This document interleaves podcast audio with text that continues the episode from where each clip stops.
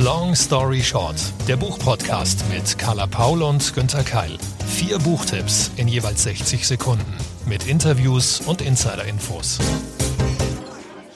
Hallo und herzlich willkommen zu Long Story Short. Viel Spaß und wir hören uns gleich wieder. Haben Sie ihn erkannt, meine lieben Zuhörerinnen und Zuhörer, unseren Bestseller-Autor, den Günther Keil heute als Gast mitgebracht hat? Eigentlich gar nicht so schwer, oder? Mit dem Akzent? Wir beantworten gleich die Frage, wer und vor allen Dingen wessen Buch wir vorstellen. Von mir kommt später noch ein, naja, sagen wir mal, wie es ist, ein Zwangsgestörter und ein Gegenwartsroman über ein therapiebedürftiges Pärchen. Oh, oh, oh so richtige Carla-Bücher wieder, oder? Was soll das denn heißen? Egal, vielleicht können wir das ja nachher noch genauer diskutieren. Jedenfalls die Auflösung deiner Frage. Wladimir Kamina war der Mann und ich zitiere ganz kurz aus seinem neuen Buch. Diese Schriftsteller waren berühmter, als es heute Fernsehstars sind. Jeder, der lesen konnte, kannte, liebte oder hasste sie. Der magische Schlüssel, der ihnen so viel geistige Macht verlieh und die Tür in die Köpfe der denkenden Bevölkerung öffnete, dieser Schlüssel lag in ihren Bärten. Das ist zumindest meine persönliche Theorie, die sich ziemlich einfach belegen lässt. Es reicht ein Blick auf die Porträts dieser Klassiker, um festzustellen, dass sie sich nicht rasierten. Alle bedeutenden russischen Autoren trugen Bärte. Und je länger der Bart, desto bedeutender der Schriftsteller. Also entweder habe ich nicht richtig aufgepasst, aber um welche Schriftsteller geht es jetzt nochmal genau? Um russische, um die ganz, ganz großen russischen. Und alles weitere erzähle ich dir jetzt in 60 Sekunden. Long story short, Wladimir Kamina, Tolstois Bart und Tschechows Schuhe erschienen bei Wunderraum. Ja, jeder kennt die großen russischen Schriftsteller. Hier drei von ihnen, deren Namen schon wie monumentale Statuen klingen. Dostoevsky, Tolstoi, Tschechow. Aber wer waren sie wirklich? Wie lebten, liebten und schrieben sie und was war typisch für sie? Darüber sind weltweit sicher tausende Doktor- und Bachelorarbeiten geschrieben worden, alle vermutlich ziemlich akademisch, aber es geht auch ganz anders. Wladimir Kamina wirft nun einen ganz besonderen persönlichen Blick auf das Leben und Werk von sieben berühmten Russen. Er nimmt uns mit auf einen kurzen Streifzug durch die russische Literaturgeschichte. Unterhaltsam, amüsant und informativ, denn Kamina stieß immer wieder auf Dostoevsky, Tolstoi und Co.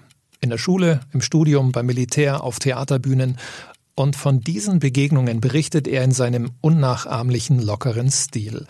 Sein Buch ist eine Hommage an sieben große Russen und die einzigartige Möglichkeit, sich endlich mal genauer mit ihnen zu beschäftigen. Ist bestimmt für viele sehr spannend. Was mich mehr interessiert, ich glaube, es geht auch um einen Hund. Es kommt auch ein Hund vor, ja. Mhm. Also Bärte und Hunde, brauchen wir da die Schriftsteller eigentlich noch? Tatsächlich habe ich auch mit den Russen angefangen, damals als Teenager. Ich war völlig vertieft in Krieg und Frieden und habe von meinem Deutschlehrer nur deswegen eine Eins auf die Arbeit bekommen, weil ich tatsächlich es geschafft hatte, als Einzige in der Klasse die 1600 Seiten komplett durchzulesen. also mich verbindet von daher auch etwas. Du hast Wladimir tatsächlich auch persönlich getroffen und ihm noch einige Fragen zum Hintergrund des Buches gestellt. Genau, hier ist das Gespräch und dann klären wir gleich mal das mit dem Hund. Na, er durfte ja keinen Hund haben, hat sich einen Dackel ausgeliehen bei dem Nachbarn. Da wir hatte auch so eine ähnliche Geschichte im Leben. Meiner ehemalige Freundin, also von ganz früher, Anfang 90 in Berlin, hatte ich eine Freundin mit einem Dackel. Ich habe auch diesen Dackel immer ausgeliehen von ihr und ich bin mit ihm spazieren gegangen. Wir hatten ganz komische Sachen erlebt. Also Dackel ist überhaupt eine sehr psychisch labile mh, hm, Rasse. Wir hatten einmal mit diesem Hund, was war das? So eine Schein Scheinschwangerschaft. Wir sind im Park spazieren gegangen und da ist ein Hase gesprungen. Ein Kaninchen wahrscheinlich war das. Also die springen ja so, so äh, von links nach rechts so und, und zurück. Und, und mein Dackel ist hinterhergelaufen und hat die Kurve nicht gekriegt und ist voll mit dem Kopf gegen den Baum geknallt. Und danach war sie schwanger. Ja, also wurde immer dicke halt und hat so komische Geräusche gemacht. Dann waren wir beim Tierarzt und die sagte, ja, das ist Scheinschwangerschaft. Das geht von alleine zurück. Da ist nur Luft drin. Sie hat sich eingebildet, von diesem Kaninchen quasi geschwängert worden zu sein. 130 Mark habe ich damals bezahlt. Ganz schön teuer. Aber jetzt nochmal zurück zu Tschechows Hund und den ganzen anderen Geschichten über die russischen Schriftsteller und Dichter. Wo haben Sie die her? Wussten Sie, kannten Sie diese Erzählungen schon? Es sind ja sehr persönliche Sachen oft. Ich habe viel Literatur darüber gelesen. Ich habe mich immer gefragt, diese Menschen, diese russischen Schriftsteller, sie waren ja nicht die Unterhalter der Gesellschaft. Die spielten in Russland eine viel wichtigere Rolle weil viele Bereiche des öffentlichen Lebens nicht vorhanden waren, Politik, politische Auseinandersetzung, eine Diskussion mit der Kirche fehlte, der Blick auf die eigene Geschichte des Landes, Philosophie. Im Grunde genommen waren diese Autoren, diese Schriftsteller sehr große Autoritäten in der Gesellschaft. Sie waren Politiker, sie waren Wegweiser, die ganze Diskussion über die Zukunft der russischen Gesellschaft fand auf den Blättern dieser Romane statt. Und ich dachte, was sind das für Personen, die dahinter stecken? Hatten sie Freunde zum Beispiel? Normale Menschen, mit denen sie auf ein Bierchen gehen konnten. Wie haben sie gelebt? Und dann habe ich festgestellt, dass die Biografien dieser Menschen viel spannender sind als ihre Werke. Und oft schlägt das Leben, was heißt oft? Immer schlägt das Leben die Kunst. Auf volle Länge. Ganz egal, wie man sich anstrengt, einen besseren Lebensentwurf auf dem Papier zu machen, das Leben hat immer, wie meine Tochter es wunderschön sagt, das Leben hat immer ein Fick dich in der Tasche. Sehen Sie sich eigentlich als Unterhalter? Nein, ich sehe mich als Hüter der Menschheit, weil wir in einer sehr wandelbaren, sehr ambivalenten Welt leben, die sich ständig ändert. Wir sind umgeben von sehr zerbrechlichen Dingen. Im Grunde genommen ist das nur Sand und Dunkelheit, ja, die uns umgeben.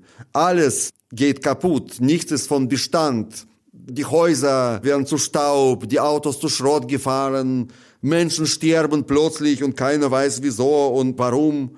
Das Einzige, was bleibt von diesem ganzen doch sehr energischen Treiben der Menschheit, sind die Geschichten.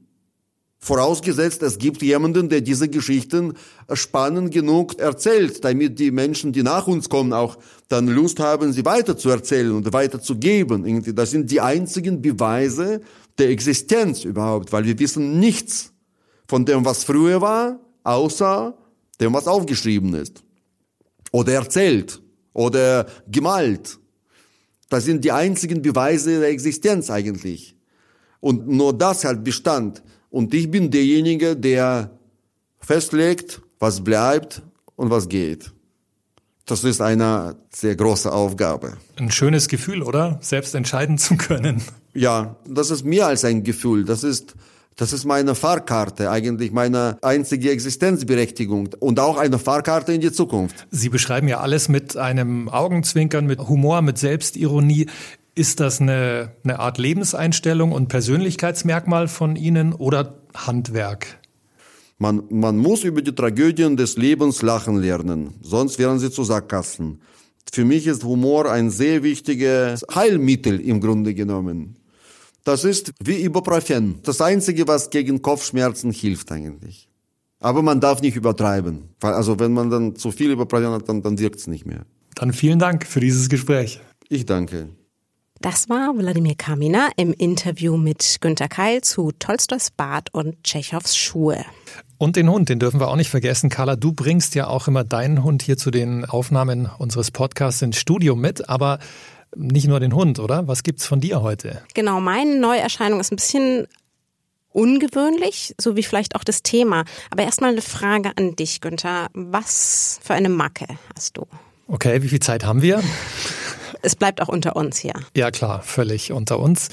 Hm, was mir einfällt ist, aber das äh, hast du vielleicht auch, haben sicher viele, dieses Rausgehen, wenn du die Wohnung verlässt und dann denken, meine Güte, hab ich, und in meinem Fall ist es nicht die Herdplatte, habe ich an die Fenster gedacht, weil bei mir ist es so, diese Altbaufenster, die kann man nicht kippen. Und ich muss immer mich entscheiden, lasse ich sie richtig offen oder mache ich sie ganz zu? Und deswegen, kaum bin ich draußen im Hausflur, oh Gott, habe ich sie jetzt offen, gehe wieder rein, schau, hm, hm, und ja, kennst dieses Spiel, oder? Und wie oft? Kann passieren, das dass das zwei, dreimal auf jeden Fall passiert. Das ist dann vielleicht schon ein bisschen an der Grenze. Peter Wittkamp, der Für mich soll es Neurosen regnen geschrieben hat. Für den ist das allerdings inzwischen schon weit mehr als nur eine Macke. Hier ein Zitat aus seinem Buch. Meine Klamotten nur einmal anziehen. Den trockenen Waschzwang weiterhin klein halten. Keine Handlungen wiederholen, bis sie richtig sind. In unter fünf Minuten aus dem Haus gehen, den Herd nicht nochmal kontrollieren. Nicht die Wohnungen von Freunden und Bekannten oder Ferienappartements auf Gefahren überprüfen. Nicht die Reifen von fremden Autos untersuchen und keine Zettel an Autobesitzer schreiben. Mich nie wieder als Sternreporter ausgeben. Und vor allem keine Handwerker für die Reparatur öffentlicher Gehwege beauftragen. Waren das jetzt deine Macken oder die des Autors? Dazu möchte ich mich nicht äußern. Offiziell sind es die Macken des Autors Peter Wittkamp. Und genau über diese, die eben leider keine Macken mehr sind, hatte er ein Buch geschrieben. 60 Sekunden Long Story Short. Für mich soll es Neurosen regnen, erschienen im BTB Verlag. Haben Sie eigentlich vorhin beim Aus dem Haus gehen überprüft, ob Sie den Herd ausgemacht haben? Sind Sie sich wirklich sicher?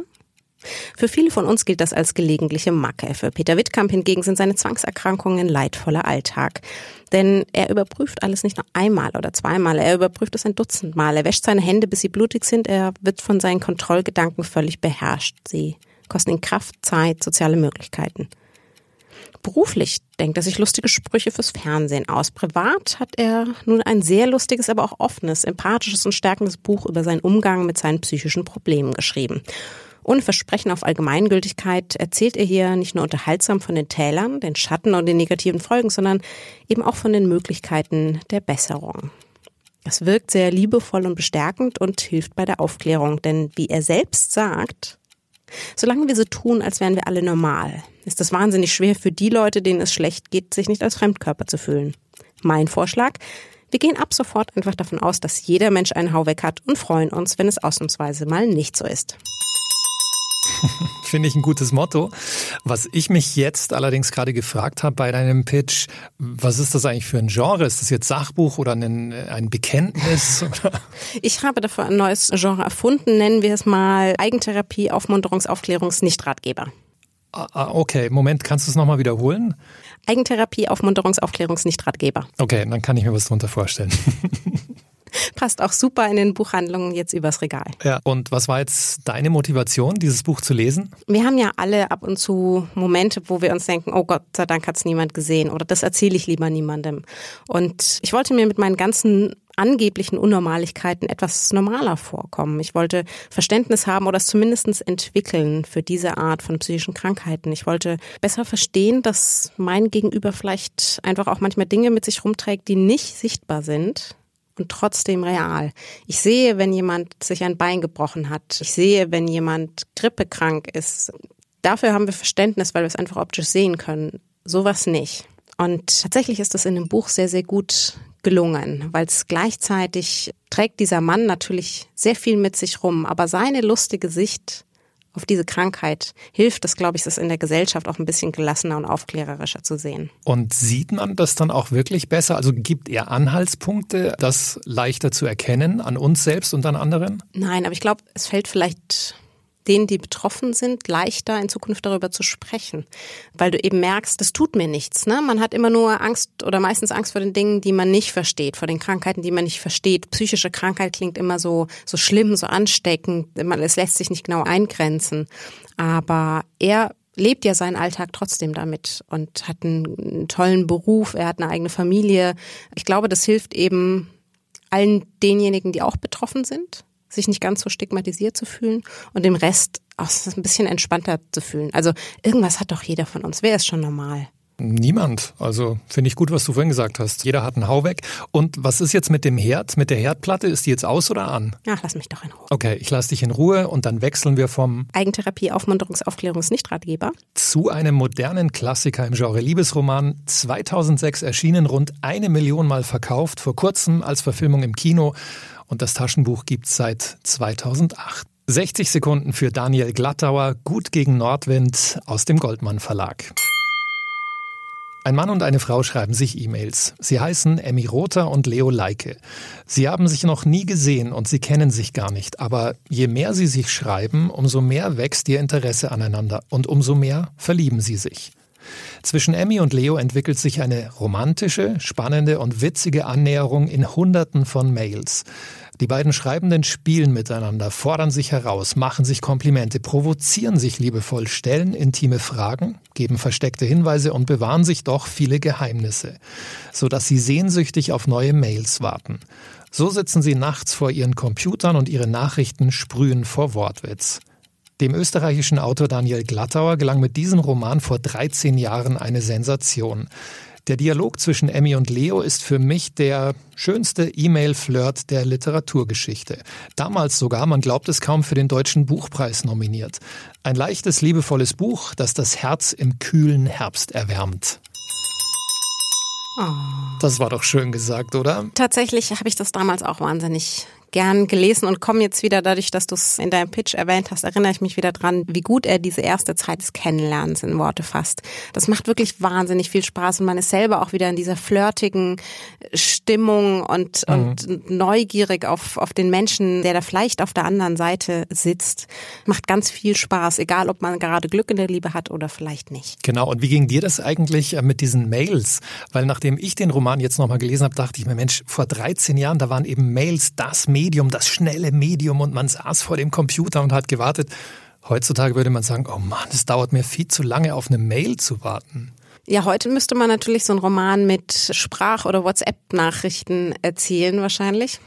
Ich mag aber gerade so klassische Briefromane einfach noch, noch wahnsinnig gern, weil man ja auch dann die, diese Zeit des Wartens dazwischen, die diese Spannung aufbaut. Mhm. Wann antwortet jemand? Wenn er nicht antwortet, oh Gott, was habe ich Falsches geschrieben und was nicht? Das ist ja heute gar nicht mehr so der Fall. Bei WhatsApp siehst du ja dann auch immer, ob jemand schreibt, ob es jemand gelesen hat und sowas. Das das ist so ein Stress, finde ich. Und von daher erinnere ich mich da sehr, sehr gern zurück und werde es auch bei nächster Gelegenheit nochmal lesen. Genau, hat sogar was Zeitloses. Glattauer hat übrigens noch sieben weitere Bücher, die alle auch so ein bisschen die ähnliche Thematik haben im Taschenbuch. Und in 28 Sprachen wurde Gut gegen Nordwind übersetzt. Wow, nicht schlecht. Carla, jetzt von dir ein Lieblingsklassiker oder wie weit gehst du zurück? Wir bleiben bei einem zumindest ähnlichen Titel von Gut gegen Nordwind zu Herz auf Eis von Isabelle Otissier. Übersetzung Kirsten Kleinig, zuerst 2017 im Mare Verlag erschienen, jetzt als Taschenbuch bei Goldmann. 60 Sekunden Long Story Short. Das Pärchen Luise und Ludovic erfüllt sich ein Traum und sie gehen mit dem Segelboot auf Weltreise. Ein eigentlich wunderbares Abenteuer mit modernen Möglichkeiten, bis sie auf eine Insel mitten im Atlantik treffen, deren Zugang eigentlich verboten ist. Als sich das Wetter zusehends verschlechtert, sitzen sie dort fest. Was sie erst für eine romantische Auszeit halten, wird schnell zum Albtraum und zum Kampf ums Überleben. Die Frage ist, ob sie ihn miteinander oder gegeneinander führen.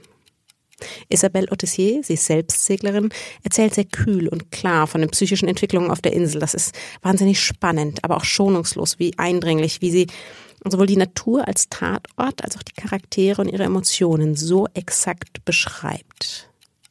Wie weit trägt die Liebe in ausweglosen Situationen? Am Ende liegt nicht nur bei unserem Pärchen auf der einsamen Insel das Herz auf Eis, sondern auch bei der Leserin. Ein Roman, den man aufgrund Stil und Erzählung definitiv lesen sollte, aber vielleicht sicherheitshalber im Warmen. Ja, das ist wirklich genau das richtige Buch für die niedrigen Temperaturen jetzt im November. Ja, und das war's dann auch schon für heute mit Long Story Short. Vier Bücher, ein Wladimir Kamina, eine Carla, ein Günther. Die nächste Folge in zwei Wochen. Die Links zu den besprochenen Büchern findet ihr wie immer in unseren Show Notes. Zu Risiken und Nebenwirkungen lest den Klappentext und fragt eure Lieblingsbuchhändlerinnen und Buchhändler vor Ort. Wie immer freuen wir uns sehr über eure Bewertungen und Feedback auf allen Plattformen sowie natürlich auf unseren sozialen Kanälen. Long Story Short ist eine Kooperation zwischen Carla Paul, Günter Keil und der Verlagsgruppe Random House. Happy Reading!